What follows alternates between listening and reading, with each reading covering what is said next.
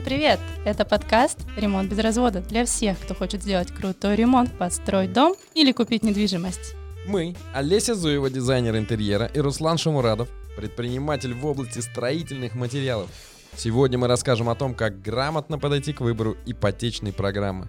И поможет нам в этом в вопросе Елена Павловна Мяла, руководитель бюро ипотечных технологий в группе компании «Северная казна». Всем привет! Добрый день! Итак, Елена Павловна, у нас в начале, как всегда, блиц-опрос небольшой. Это короткие вопросы короткие ответы. Как вы пришли в профессию? Случайно. Сколько лет вы уже в профессии? 21. Посоветуйте книгу. Все люди враги. Олдингтон. Отлично. Ваш любимый город? Баку. И что вы можете посоветовать людям, желающим взять ипотеку? Подумать.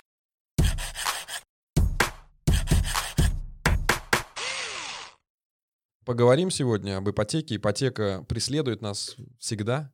С каких-то пор нашу страну так, объяла ипотека. Ипотека — это тот момент жизни, который всегда в начале жизни люди стараются в нее запрыгнуть, потом также успешно стараются выпрыгнуть. Ипотека нам помогает э, получить жилье, ипотека нас душит, не дает нам возможности развиваться и так далее, и так далее. Поэтому правильный выбор ипотечного кредитования — это важный момент в жизни, правда же?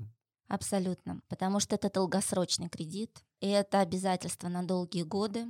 И по сути, если мы все-таки выбираем вот этот кредитный кошелек, то мы для себя понимаем, что мы будем жить с э, этой кредитной организацией, с этими обязательствами не год, не два, а много лет. И в связи с этим надо правильно выбрать э, вот эти взаимоотношения между собой и кредитной организацией, потому что ситуации бывают разные. Сегодня есть работа, завтра нет. Завтра лучше работа, чем сегодня, значит, можно улучшить свои финансовые результаты в этом случае. А завтра появляется пандемия, когда у нас появляются некие ограничения во взаимоотношениях, и в этом случае надо работать с той кредитной организацией, которая тебе позволит быть дистанционно всегда всегда в разговоре и в диалоге. Поэтому, безусловно, когда мы выбираем кредитный кошелек, мы должны понимать о том, что мы с ним будем жить долго. Что такое кредитный кошелек? Кредитный кошелек, я для себя, это мой термин. У меня вообще в ипотеке очень много терминов, которые вошли в лексикон среди наших коллег и профессионалов. Поэтому я всегда называю кредитный кошелек это деньги, а ипотека это деньги, при помощи которых вообще совершается сделка на рынке.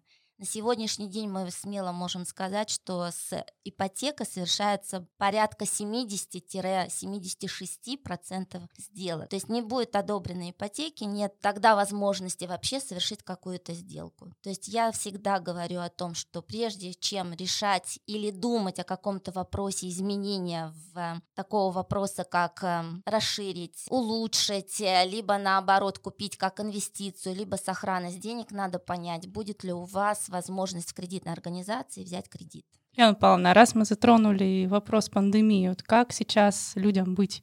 Подождать, либо наоборот брать скорее ипотеку? Может, как-то технологии меняются сейчас? А, безусловно, технологии меняются, и меняются они не потому, что у нас сегодня возникла такая ситуация, как пандемия. Все шло к тому, чтобы изменить вообще коммуникацию взаимоотношений между клиентом и банком. В связи с этим пандемия просто-напросто нас подтолкнула к тем а, возможностям, тем ресурсам, которые были у нас. Это общение через Zoom, это электронная цифровая подпись и так далее. По второму вопросу подождать, я бы хотела спросить, чего. Если у меня сегодня есть вопрос эм, выйти замуж, предположим, и мне для этого необходимо потом в дальнейшем жить в комфортных условиях, я что должна ждать? Окончание пандемии? Наверное, нет. Я должна сегодня жить и решать сегодня свой жизненный вопрос. И аналогично, если у меня там выросла дочь, либо сын, ну, ребенок, которому необходимо сегодня и сейчас жить в других эм, условиях, что, чего ждать. То есть я считаю, что несмотря на то, что какая бы у нас ни была там ограничительная система взаимоотношений, ждать нечего, надо жить сегодня и сейчас. Все правильно, этим ипотека, несмотря на то, что ее ругают, этим именно и, она и помогает людям, на самом деле. Жить сегодняшним днем, а не копить годами на квартиру. Наверное, вы вот абсолютно правы. Буквально лет 15 назад, когда один из эм, крупных, как, ну, на мой взгляд, бизнесменов города Екатеринбурга взял ипотеку, и он был одним из первых, когда мы вышли, его стали поздравлять с благополучной покупкой, с таким большим кредитом. Он вышел с сумрачным лицом и сказал «в кабале». Сейчас он живет за рубежом, он в той же кабале, только в европейской, но хочу сказать, это была первая реакция, сейчас такая реакция наблюдается часто. Не все члены семьи одобряют возможность там получения кредита, но тем не менее вот в то время, там лет 15 назад, для меня это была неожиданная реакция. Ну, странно выглядит, потому что есть автокредит и ипотека, да, таких два больших кредита, которыми пользуется большое количество людей – и автокредит воспринимается легко и просто. Так, ну, по крайней мере, у меня, у, у друзей и знакомых это так. Взяли автокредит, на 3-4 года я быстренько отдам. При том, что машина быстро дешевеет, это деньги реально часто на ветер, но это эмоционально всегда позитивно. Когда квартира покупается в ипотеку, у меня у самого была ровно такая реакция. Ёшкин кот, 15 лет 15 лет, конечно, не было, потому что уже третья по счету ипотека, но в тот момент это казалось, все, это кошмар, это никогда не кончится. Нет, это кончается.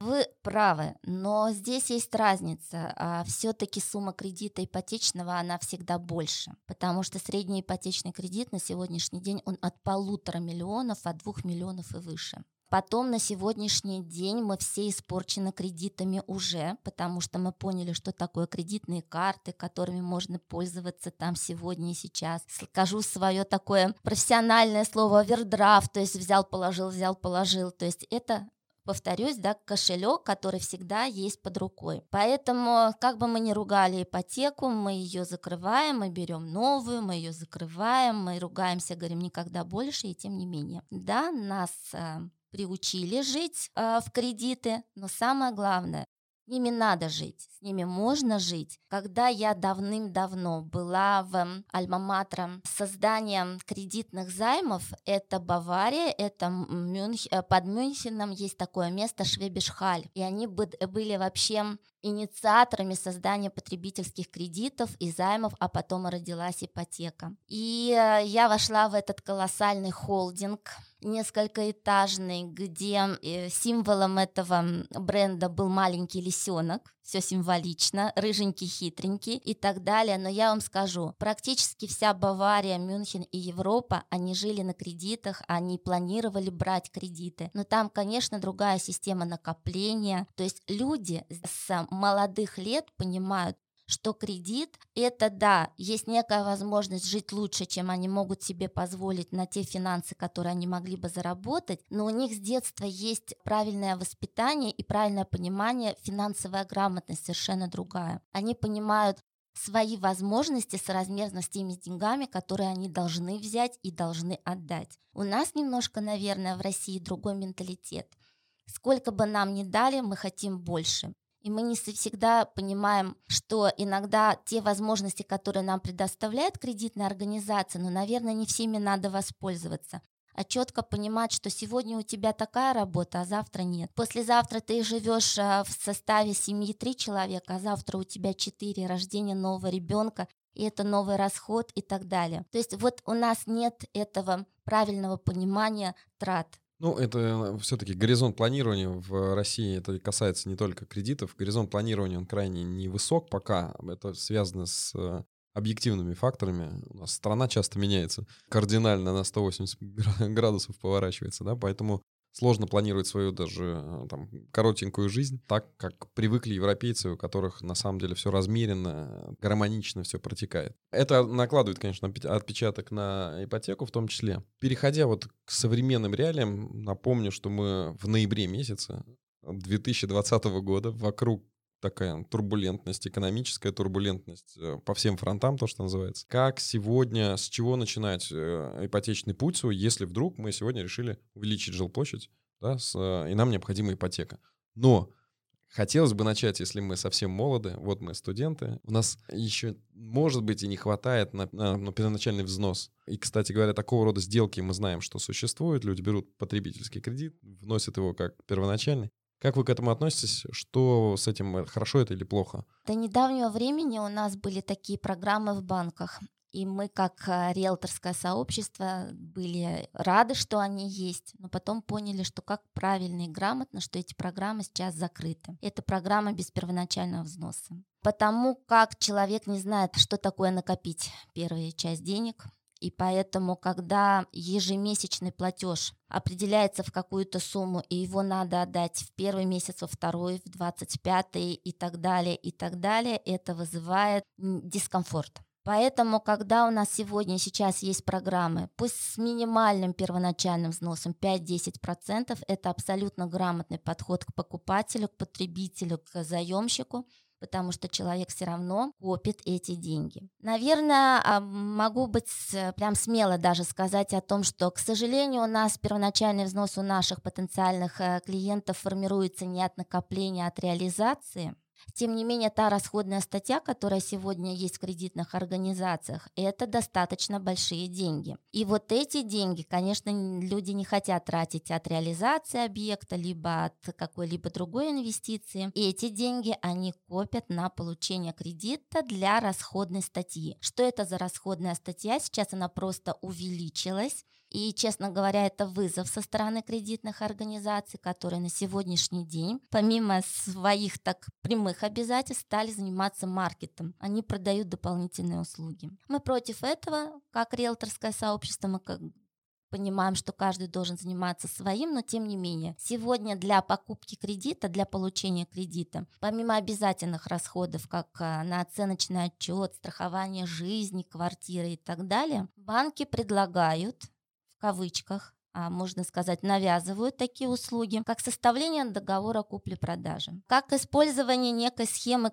аккредитивной либо другой схемы номинальных там безопасных расчетов, которые стоят денег. Но и это было ладно. Это финансовые какие-то определенные безопасности, которые, по сути, можно оправдать. А вот когда продается, предположим, страхование, защита от потери работы, это очень сомнительно. Вторая коробочка страховая, которая может быть продана там в глубокой глубинке а, города России либо Урала, 24 на 7 медицинская консультация специалистов города Москвы, тоже у меня вызывает очень много сомнений. Но это вот маленький такой перечень, который а, вызывает расходную статью у клиентов. А каждая коробочка такая страховая стоит там от 2 до 4 тысяч рублей. Она копится, копится, и лишняя трата в 20-30 тысяч рублей, она накапливается ниоткуда. А люди, тем не менее, это как бы дисциплинирует подкопить деньги и прийти уже для получения одобрения с какой-то суммой денег, то есть накопительная подушечка уже есть.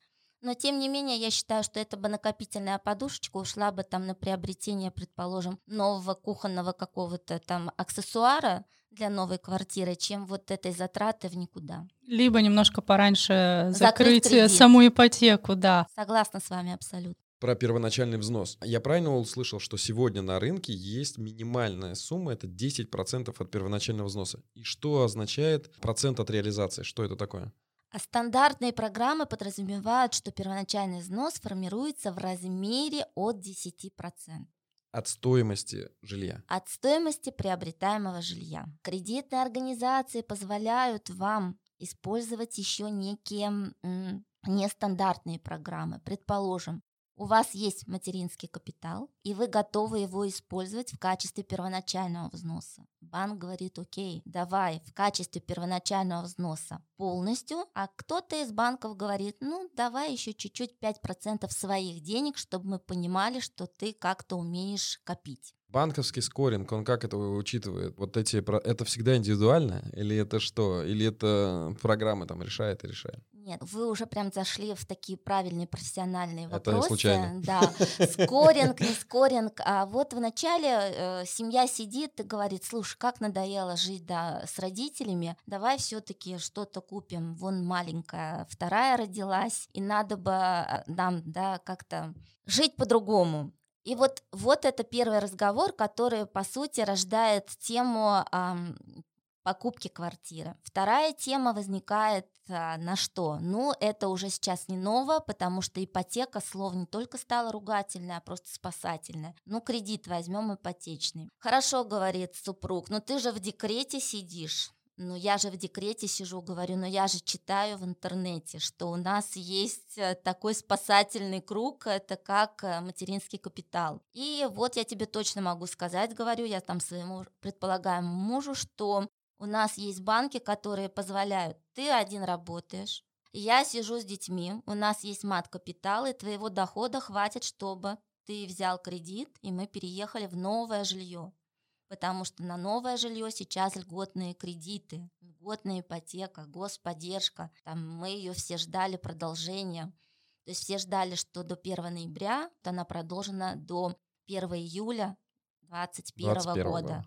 Да, поэтому у нас есть возможность одобрить кредит, выбрать квартиру, переехать, и мы все успеем. Но это льготное кредитование только для первичного рынка или для вторичного тоже? Это для рынка, где продавец является застройщиком, юридическим лицом. То есть, То есть это может быть готовое жилье в том числе, выстроенное, готовое. Но первичка. Я дотошный.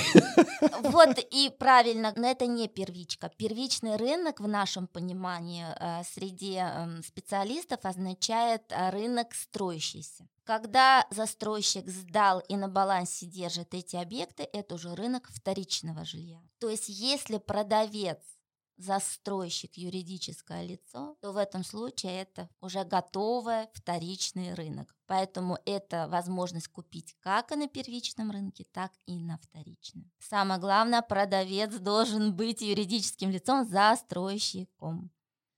Спасибо, все, все стало понятно. Значит, мне нужно 10% от стоимости жилья, либо родить второго, третьего, четвертого, пятого Четвертого в твоем случае. В моем случае четвертого, а уже поздняк, я все, я все использовал. Но у нас есть ипотека на первого ребенка, который рождается после января 2020 года. У нас есть ряд субсидий, и у нас есть такие сейчас программы и застройщики, которые позволяют без первоначального взноса, без социальных программ взять ипотеку на полную сумму.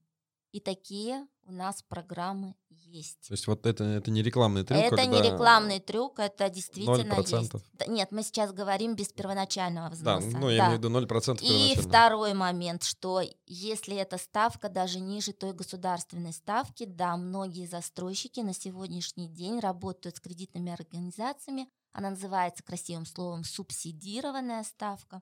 И в этом случае для клиента она может быть и 2, и 3, и 1, и так далее. То есть надо искать. Где этот сыр? Почему этот сыр? Где, что, что является мышеловкой? Бесплатного сыра не бывает. Конечно, Елена Павловна помогает как раз в этих вопросах. Мы как раз таки и говорим, что процентная ставка не всегда является выгодой. Это уже другой вопрос. Мы сейчас говорим о, о снижении ставок, а без первоначального взноса, да, все возможно. Ставки могут быть 1-0%, да, это так. Но выгодно ли это, это уже второй вопрос. Все это как раз вот те самые, да, расчеты, которые расчеты нужно произвести. и те нюансы, которые, по сути, им а, говорят о технологичности. То есть многие там ко мне приходят и говорят, Лен Павловна, что у вас такого технологичного? Ипотека, ипотека. Вот сейчас каждый по сути, на сегодняшний день занимается. Я сижу дома, я прочитал, банк позволяет мне в режиме онлайн заполнить анкету. Что технологичного можешь придумать ты, либо предложить мне качестве инновации, либо возможности какой-то новенькой фишечки. Вот в этом и заключается, когда ты пришел на объект без первоначального взноса под 1%, э, ты должен уточнить, выгодно ли тебе будет в течение 20 лет и что ты в конечном итоге получишь за вот такой сыр, о котором вы говорите, Руслан. Вот так. Мы снова приближаемся к тому, что все-таки лучше обращаться к специалисту, чем что-то делать самому. Да? Каждый эфир мы приходим. Один у нас вывод. Ребята, не экономьте на специалистах.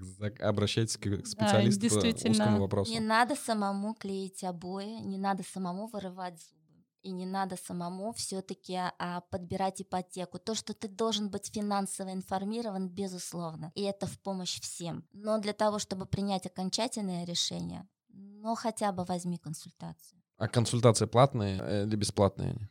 А для моего так понимания я а, всегда говорила и говорю, что первичная консультация должна быть бесплатна вообще для того, чтобы понять, нужен ли специалист или специалист это будет как бремя, которое будет как балласт. Специалист должен быть помощником. И если во время консультации мы понимаем, что по ту сторону стола и поэтому мы друг другу нужны, значит все, у нас все сложится и будет а, хороший тандем. Если мы понимаем, что по сути, а, ну зачем напрягать друг друга, мы дали первичную консультацию, разошлись и все хорошо. То есть врач смотрит зуб, смотрит рвать его или не рвать.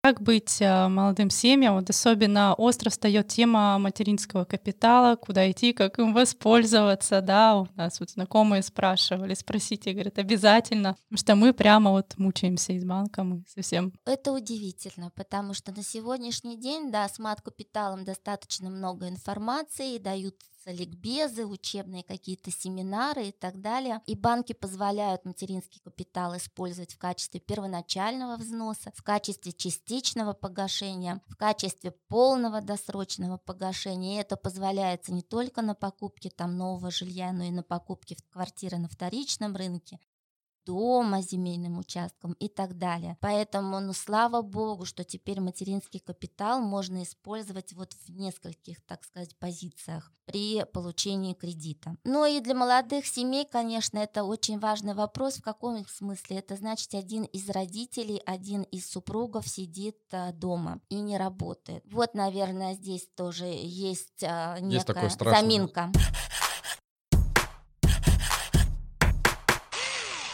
Есть такое поверье, что, ну, если ты ипотеку берешь, то, в принципе, в чистоте сделки можно не сомневаться, потому что ее проверит банк, юристы банка. Юристы банка всегда это мифические такие люди, которые все, все знают, во всем разбираются, их там целая армия, они конкретно твои квартиры, конечно, позанимались. Это правда или нет? Это прям вот больная тема. И, Руслан, за этот вопрос вам огромная благодарность, потому что есть возможность о ней сказать а, прямо громко. Честно говоря, так как вот я нахожусь в экспертном клубе такого знаменитого ныне ресурса, который называется Дом Клик от Сбербанка, где мы начинали развивать этот Дом Клик. И спасибо Сбербанку, что он к нам прислушивается и позволяет нашему риэлторскому сообществу вообще участвовать в продвижении этого Дом Клика. Но на сегодняшний день я недаром заговорила о маркете изначально. Сбер занимается маркетом в том числе и юридическим. И вот это насаждение юридического заключения по сделкам, оно присутствует. Если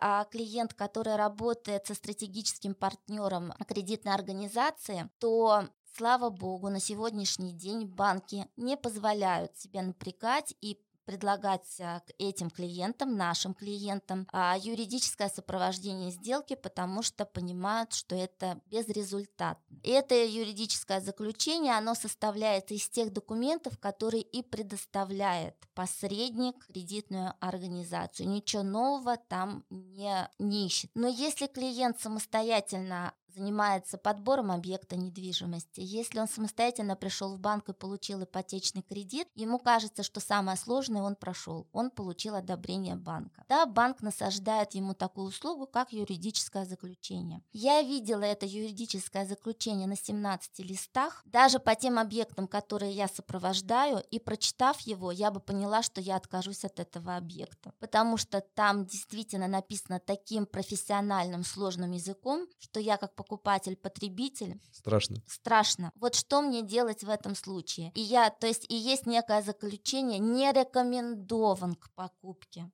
Вот вам кредит. Даже вот так. Не рекомендован. Объект ваш не При рекомендован. этом есть статус объект согласован и аккредитован банк. А согласован, то есть у тебя есть одобрение тебя как заемщика, ты получил кредит. У тебя есть согласование объекта, и эта галка стоит. Но ты получаешь к себе там в документы, в личную там электронную почту юридическое заключение, где в конце стоит объект не рекомендован. Либо стоят такие галочки, где ты сомневаешься, если есть какой-то пункт, который вызывает у юристов сомнения, надо ли мне покупать этот объект на долгий долгие годы на кредитные средства. Я всегда говорю, господа юристы, вы когда делаете это заключение, вы это делаете для кого? Для потребителя, который совершенно не понимает в юридической составляющей. А что может быть не рекомендовано да, в этом случае? А просто история квартиры достаточно непростая. То есть был в свое время ордер, затем приватизация, потом люди умерли, было наследство, наследство потом подарилось. То есть все это происходило в рамках одной семьи и так далее. Конечно, это нужно юридически изучать, и для этого мы и страхуем некий титул, который называется титульное страхование. А это не связано с тем, что банку, ну, он оставляет для себя возможность в случае каких-то возникновения проблем быстренько берет да? денежку все равно с клиента,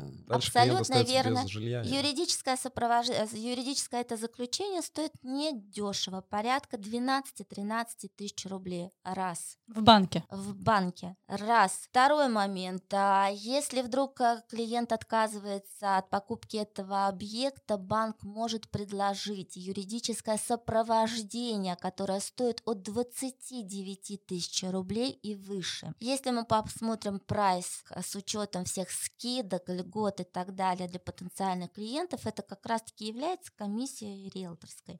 Но, тем не менее, я хочу сказать, мы же не приходим в банк и не занимаемся там операционной да, работой, мы занимаемся своей работой, где мы постоянно проходим некое обучение. Поэтому я считаю, что это не банковская услуга. Все эти допники, э, банковские вот эти коробки, страхование и все прочее, прочее, прочее, они влияют на ставку или нет? Или не обязательно? Иногда да. То есть, по большому счету, действует по принципу, вот тебе Ева, выбирай себе жену, Абсолютно. Как бы либо да, либо нет. Абсолютно. Отказываешься от этой услуги, не получаешь преференцию 0,3. Отказываешься от этой услуги, не получаешь преференцию минус 1 и так далее, и так далее. Вы правы, Руслан. То есть покупка данных услуг, она каким-то образом влияет на процентную ставку всего кредита.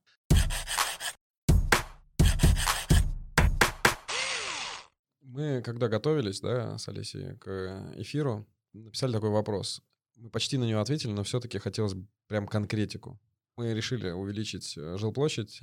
Что мы сначала делаем все-таки? Согласовываем кредит или выбираем квартиру? То есть где телега, где лошадь? Что первое?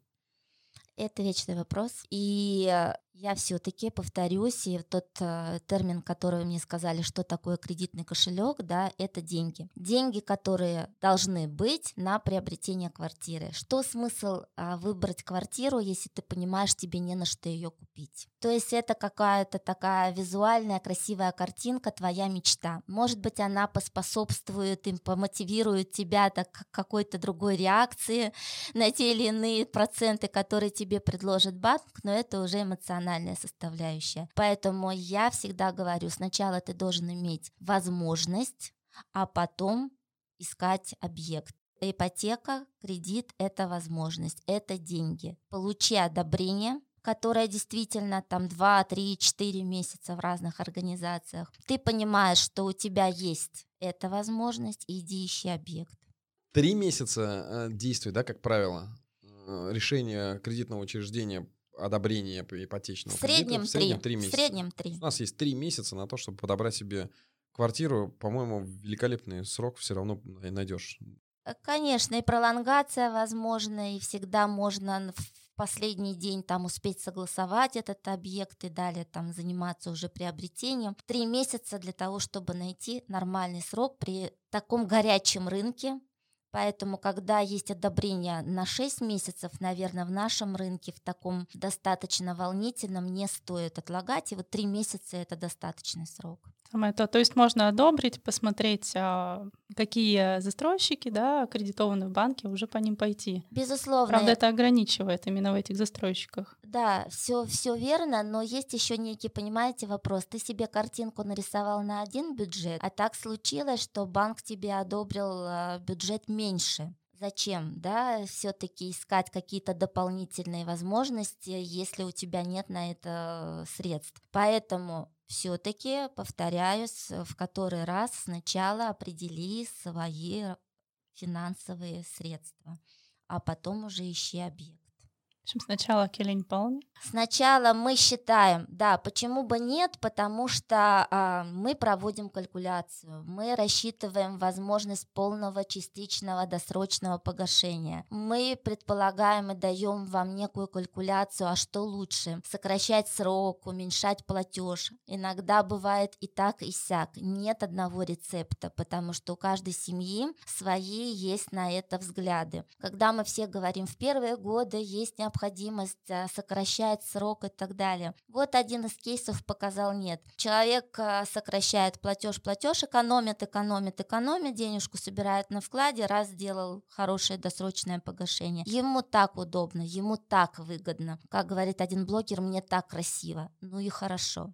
Слушайте, я так делал всегда, потому что э, в конечном итоге ты высвобождаешь финансовые средства, у себя их становится больше, ты потом закрываешь быстрее, быстрее, быстрее, так ты гасишь. Быстрее. Нет одного рецепта, абсолютно согласна есть инфляция, через 5 лет эти деньги не деньги а с точки зрения конечного платежа. И, в принципе, уже ипотека там так, она идет себе маленькой суммой и не, не так сильно напрягает. Да. Но это личный пример как бы с точки зрения того, что мне было комфортно. Хотя банки всегда при частично досрочном погашении настаивают, да сокращайте срок, вы что, быстрее закончится.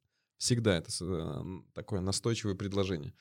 А мы воспитаны так, что если тебе настойчиво предлагают, делай наоборот. Я хочу сказать, конечно, отношение к тому, что мне в банке сказали, это аргумент, и это весомый аргумент. Поэтому, дорогие специалисты, когда вы даете некий совет, подумайте о том, откуда он исходит. Из того скрипта, который вам подготовило ваше руководство, из тех стандартов, либо это ваше личное мнение. То есть мне кажется, что все-таки каждый должен заниматься своим да, вопросом и своей специализацией. Это вот красный нитью, да, у нас проходит в разговоре, но оно так и есть. Да, все верно. У нас приходит, по-моему, в каждом разговоре, в каждом нашем эпизоде, действительно. Короче, я запутался. Ипотечный брокер и риэлтор — это одно лицо или это разные люди?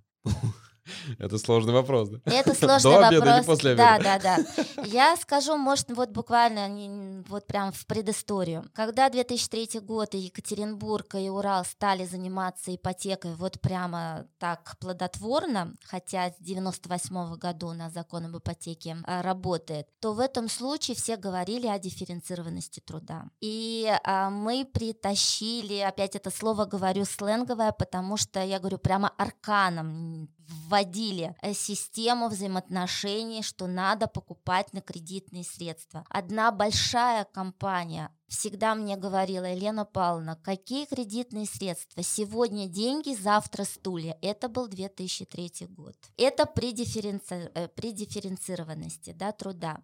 Потом произошло два кризиса поэтапных. И мы все поняли, что при дифференцированности в нашем а, бизнесе нам не выжить. И по сути, наверное, надо заняться всеми вся. И мы обучили практически весь риэлторский рынок азам. Что такое андеррайтинг, куда, что такое калькуляция, что такое преференция, что такое скоринг, что такое выгода. То есть дали какие-то азы. И вот риэлтор-брокер в одном лице сегодня и сейчас продолжают жить. Но время новое показало о том, что дифференцированность труда возвращается, потому что риэлтор – это тот агент, который должен заниматься поиском объектов, который должен знать тот район как свои пять пальцев, который должен знать все технические характеристики дома, квартиры, земельного участка и так далее, и так далее. И не может человек и шить, и рвать зубы и так далее. Ну вот это я как бы на пальцах показываю, да, а, разницу. Но вот в том числе не может риэлтор заниматься ипотечными делами, а ипотечный заниматься риэлторством. Я могу сказать, что я исключение потому что я вышла, да, из риэлторского бизнеса, но я не занимаюсь это на рынке розничном, потому что у меня это, да, другой сегмент это э, другой сегмент потенциальных моих клиентов, которые только я и никто иной. Поэтому о том, что я применяю в своей работе специалиста, занимающегося подбором, поиском, прозвоном и так далее, мой клиент об этом не знает. О том, что я дифференцирую свой труд на какие-то части, мой клиент не знает. Но я, по сути, этим занимаюсь.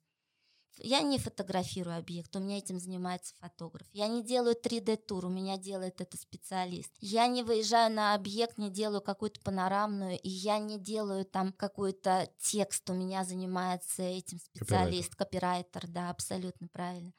То есть я не занимаюсь продвижением объектов в социальных сетях, у меня занимается этим другой. Но мой клиент об этом не знает.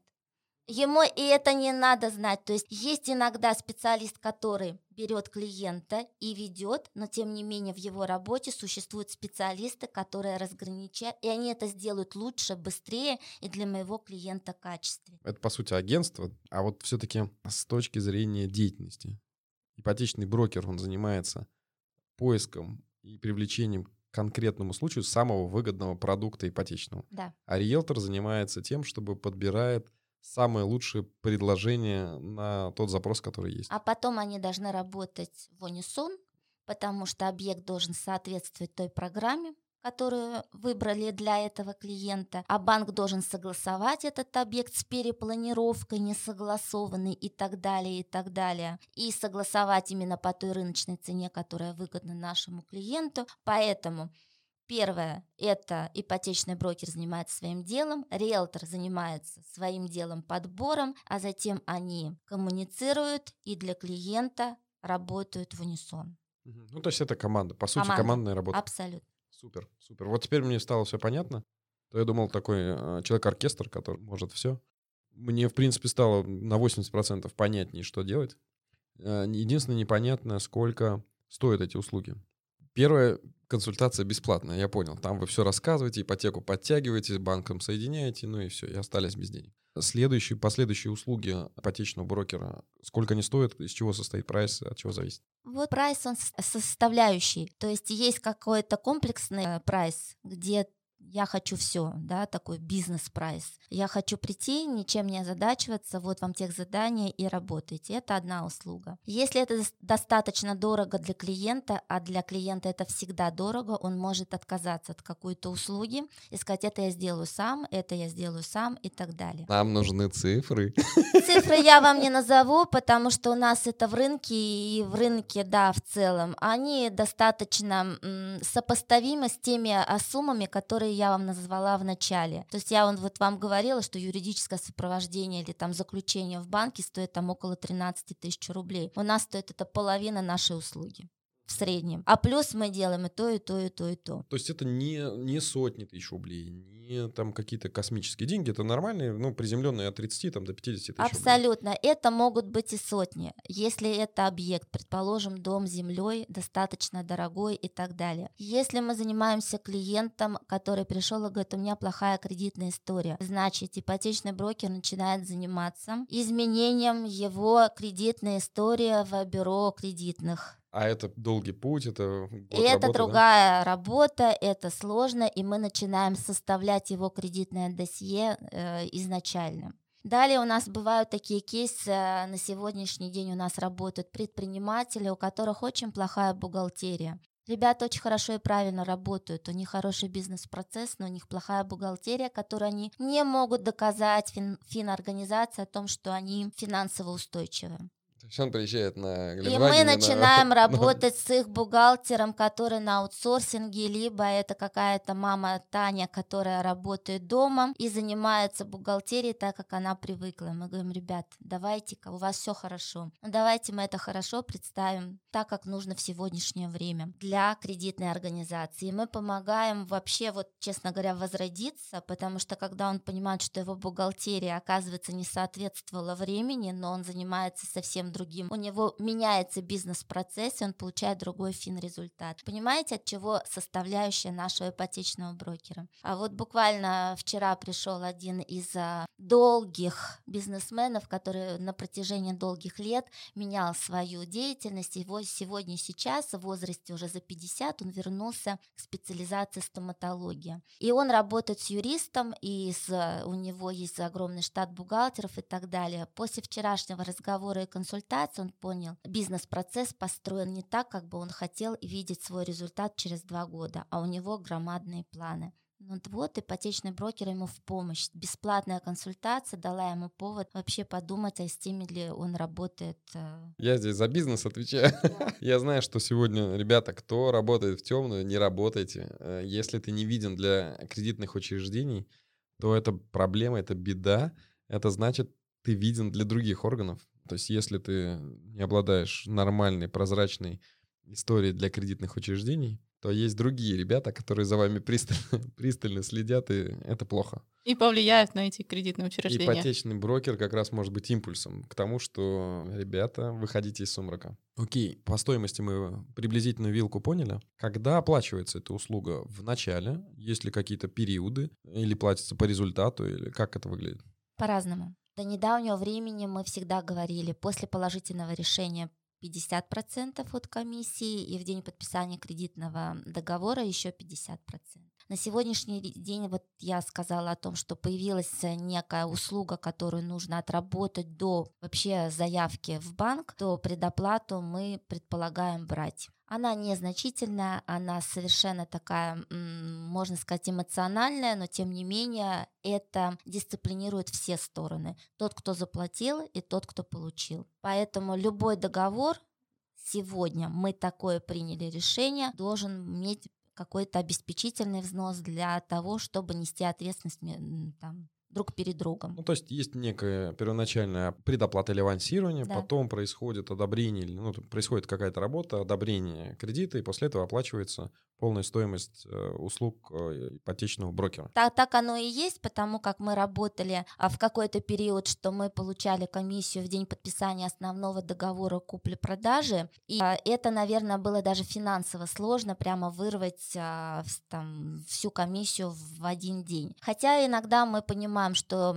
деньги там получаются от реализации объекта, и они появятся там в полном там сумме вот в такой-то период, ну, значит, мы договариваемся на какой-то минимальный платеж первоначальный, который посилен клиенту. Но опять-таки я говорю, деньги, оплаченные клиентом в качестве аванса, это ответственность просто обеих сторон подкрепленный договор о намерениях, что это. Да, мы друг, друг, друг перед другом подписываем какие-то предварительные акты о проведенной работе. Клиент понимает, что мы сделали, потому что есть какая-то предварительная отчетность, и мы понимаем, что вот у нас есть этапы, которые мы должны пройти, и мы их проходим вместе с клиентом. Да, и он видит полностью вашу работу и за что он платит Абсолютно. деньги.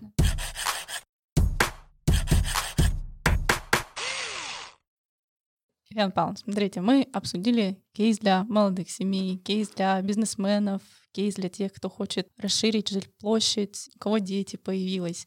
Есть еще такой кейс, вот э, люди, кто вообще увеличился пенсионный возраст, да, и люди, кто постарше, тоже часто хотят менять свои жилищные условия. И какой сейчас вообще ипотечный возраст, и вообще после 70 возможно получить ипотеку, или это все? Баста. Нет, программы позволяют брать до 75. Вот буквально сейчас мы оформляем кредит для человека, которому 9 ноября будет 71 год, и на 4 года он берет кредит в 3 миллиона рублей. Вы знаете, я вам прям расскажу, это была коллизия, но это прямо очень показательно.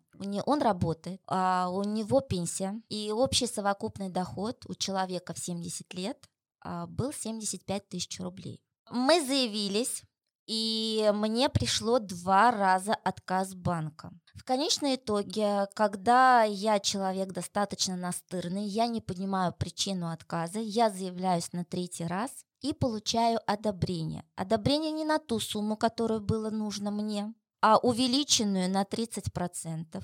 Внимание! Второй момент. У него совокупный доход с учетом пенсии порядка 75 тысяч рублей нам одобряют кредит с ежемесячным платежом в 120 тысяч рублей. У меня был шок. При этом срок одобряют 2 года. Я говорю, ребята, это техническая ошибка, это робот или это издевательство в связи с тем, что было два отказа, и вы решили дать нам одобрение на таких, э, ну, для нас не очень приемлемых условиях. Тишина в ответ, пересмотр, через некоторое время, 30 минут, срок 4 года до 75 лет, кредит, который был нам нужен по максимальной, с правильным аннуитетным ежемесячным платежом. Да? Даже меньше, наверное. А, чуть больше, да, сумму мы берем достаточно большую, порядка 3 миллионов рублей. Понятно, что в этом случае э, вот данный клиент, он не будет платить. Эта семья, э, прикрываясь некими там своими незадачами, родителя в качестве заемщика выдвинула на амбразуру. Но есть и другая ситуация, когда люди в 70 лет сегодня и сейчас, они достаточно здоровы, они ведут правильный образ жизни. Это люди, которые всю жизнь вели сво- свое дело, и они хорошо работают сейчас. Это совершенно а, в полном здравии человек, который осознает, что он делает, потому что в нашем менталитете люди после 50-после 60 люди пенсионеры, но ничего себе подобного, да, потому что мы сегодня и сейчас так следим за собой, и ЗОЖ это наш, так сказать, э, девиз, где мы можем и в 70 лет работать и обеспечивать кредитные обязательства. Поэтому некий банк придумал о том, что он будет э, выходить из топов и предложил на рынке кредиты ипотечные для людей старше 70 до 80. Мы обрадовались, мы просто-напросто это провозгласили и стали пробовать на себе. И что практика показывает? А давайте-ка вы нам созаемщика, молодого, здорового и желательно до 35 лет, а не чтобы после 40 чтобы он был поручителем и не просто поручителем, а еще финансовым, солидарным плательщиком. Да? Вот и вопрос. Время нам подсказывает, и вообще э, время жизни нам показывает, что действительно такие программы должны жить, и они должны быть в раб- рабочими. Те программы, которые э, декларируются, они должны декларироваться с учетом вообще времени, что раз э, люди в 70-80 лет подписывают адекватно, отвечают за те действия, кредитный договор, страхование жизни, страхование жизни в таком возрасте, вы не представляете, сколько стоит это денег. Это годовая там твоя а, покупка, не знаю, там плохенького автомобиля, можно так сказать, во что это выливается. Человек соглашается на это, потому что он понимает, чтобы не оставить долги своей семье. То есть адекват полный. Ребята, почему вы начинаете хорошие и правильные программы дополнять какими-то дополнительными своими субъективными методами? Здесь скорее, скорее нужны госпрограммы, наверное, так уж если порассуждать, которые должны страховать и брать на себя подобные риски. И вот к этому моменту, к тому вопросу, который задала Олеся, когда нам увеличили пенсионный возраст, что-либо изменилось ли? Нет, не изменилось. То есть те программы, которые, по сути, появились и работают до 70 5-80 лет, они появились и работают не потому, что нам увеличили пенсионный возраст. Если банк отказывает несколько раз, а, мы подаемся снова. Банк отказывает, мы подаемся снова. Есть какое-то количество возможных подач, когда банк говорит, так, все, стоп, ребята, мы не принимаем заявку он может в программе сделать а, некий заградительный, да, такой этап, где только через два месяца ты можешь повторно заниматься вот такой вот подачей без, без, бесконечной. Это законно вообще? Это стандарты банка, они имеют право позволять а, после отрицательного отказа банка дать тебе какой-то срок неподачи мораторий. То есть это законно все-таки? В стандартах нет закона. То это, есть, же, мы, это же ограничение. Это ограничение, да, ты можешь пойти в другой банк податься, но в этом банке, если тебе отказали по ряду причин, у тебя есть мораторий два месяца, исправь, тебе не говорят что, а потом приди. Но, правда, бюро кредитных историй единое, все банки смотрят в один колодец. Чем больше ты ходишь по другим банкам, есть такое поверье в наших кругах, что чем больше ты ходишь по банкам, э, если ты получил три отказа, спрячься на три месяца. К сожалению, э, если бы у нас только было одно бюро кредитных историй, было бы легче. И вот Национальное бюро кредитных историй, они, кстати, а, очень грамотно и правильно сейчас себя позиционируют, и мы тоже пользуемся их приложением и предлагаем и консультируем наших клиентов. Зайдите, зарегистрируйтесь в личной кабинете, получите бесплатно отчет. А, Один раз в год Два. А, два раза. Два раза. Поймите ваш рейтинг, там есть возможность понять, какой у тебя высокий или средний рейтинг э, получения того или иного кредита. То, что услышали, можно вести коммуникации с кредитным учреждением, которое может не одобрить э, один, два раза, три раза. На, на этом дело не останавливается на самом деле. бюро кредитных историй, если там есть помеха, то есть выясняется, да, в чем причина, и тогда можно разбираться, просто займет большее количество времени, но тем не менее кредит можно получить даже с плохой кредитной историей. Да, это все верно. Сейчас возникает только один вопрос. А все это мы предполагали и делали, когда возникали человеческие отношения, либо есть, да, некая коммуникация, которая позволяет получить ответ вопрос. Но сейчас же мы переходим к технологиям, где буквально специалисты заменяют роботы. И мы иногда даже не понимаем, что это робот, потому что и голос, и эмоция, и интонация, все по сути, сейчас э, не отличишь от того, что это там робот, а не человек. И есть такая вероятность, что в конечном итоге все-таки это робот, и э, в него не запрограммирован тот ответ, который ты хочешь получить. Вот у ипотечного брокера есть тот ресурс, выход все-таки на человеческий фактор взаимоотношения, то есть передать ту информацию, которая тебя волнует, и получить тот результат, который вот ты ожидаешь.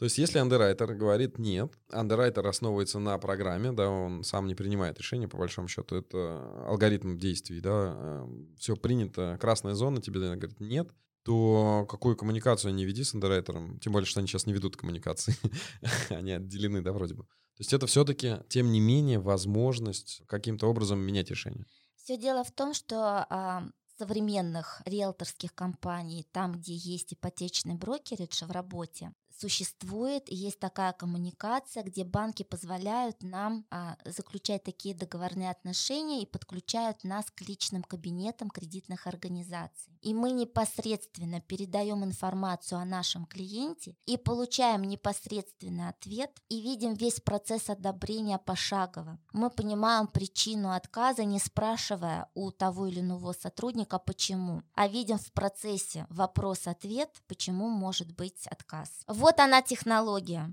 То есть... короче, короче говоря, то, что у нас в стране так принято говорить о том, что ну, посредник — это с каким-то минусом всегда так э, звучит, что а, он посредник. По сути, ипотечный брокер является с положительным, в плюсовом значении посредником между банком и клиентом, который заинтересован в сделке Абсолютно. При том, что и одна, и другая сторона тоже заинтересованы в сделке, но они воспринимают друг друга скорее как, ну, если не, против, не противоборство происходит, но очень внимательный контроль, да? Верно. Ну и не просто так нам дали доступ э, к своим, так сказать, CRM-системам, нек, э, неким там платформам, где мы можем подать заявки и так далее, и так далее. А в нас заинтересованы почему? Потому что мы более пристально изучим вопрос и подадим информацию, анкету и тот э, портрет заемщика, который хочет получить кредит, более детальный и полнее. И банку будет картинка ясна. Стоит ему одобрять на долгий срок кредит или нет? Это первый момент. Второй момент, мы интересны, почему нам позволяют так работать, потому что мы, по сути, экономим банку на специалистах, потому что это не прямой продажи от партнеров. Заинтересованность у нас коммерческая, полная э, в клиенте, поэтому относимся мы достаточно 100%, то есть клиент – результат, клиент – результат. Если клиент и ноль, тогда, значит, заинтересованности э, у нас, в нас заинтересованности не будет. Но от того, что стопроцентный результат, поэтому банки нам и предоставляют некие преференции в качестве там скидок а в качестве позволения, чтобы мы сделали какую-то услугу и за это не взять денег с клиента и так далее. Конечно, это вот такая кухня.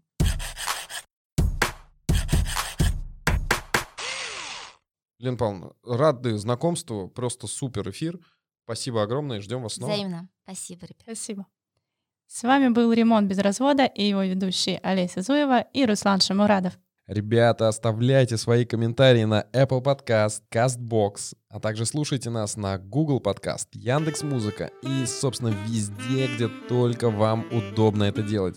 И не забывайте про нашу цель 40 тысяч прослушиваний в месяц. Рассказывайте о нас своим друзьям и до встречи уже через неделю.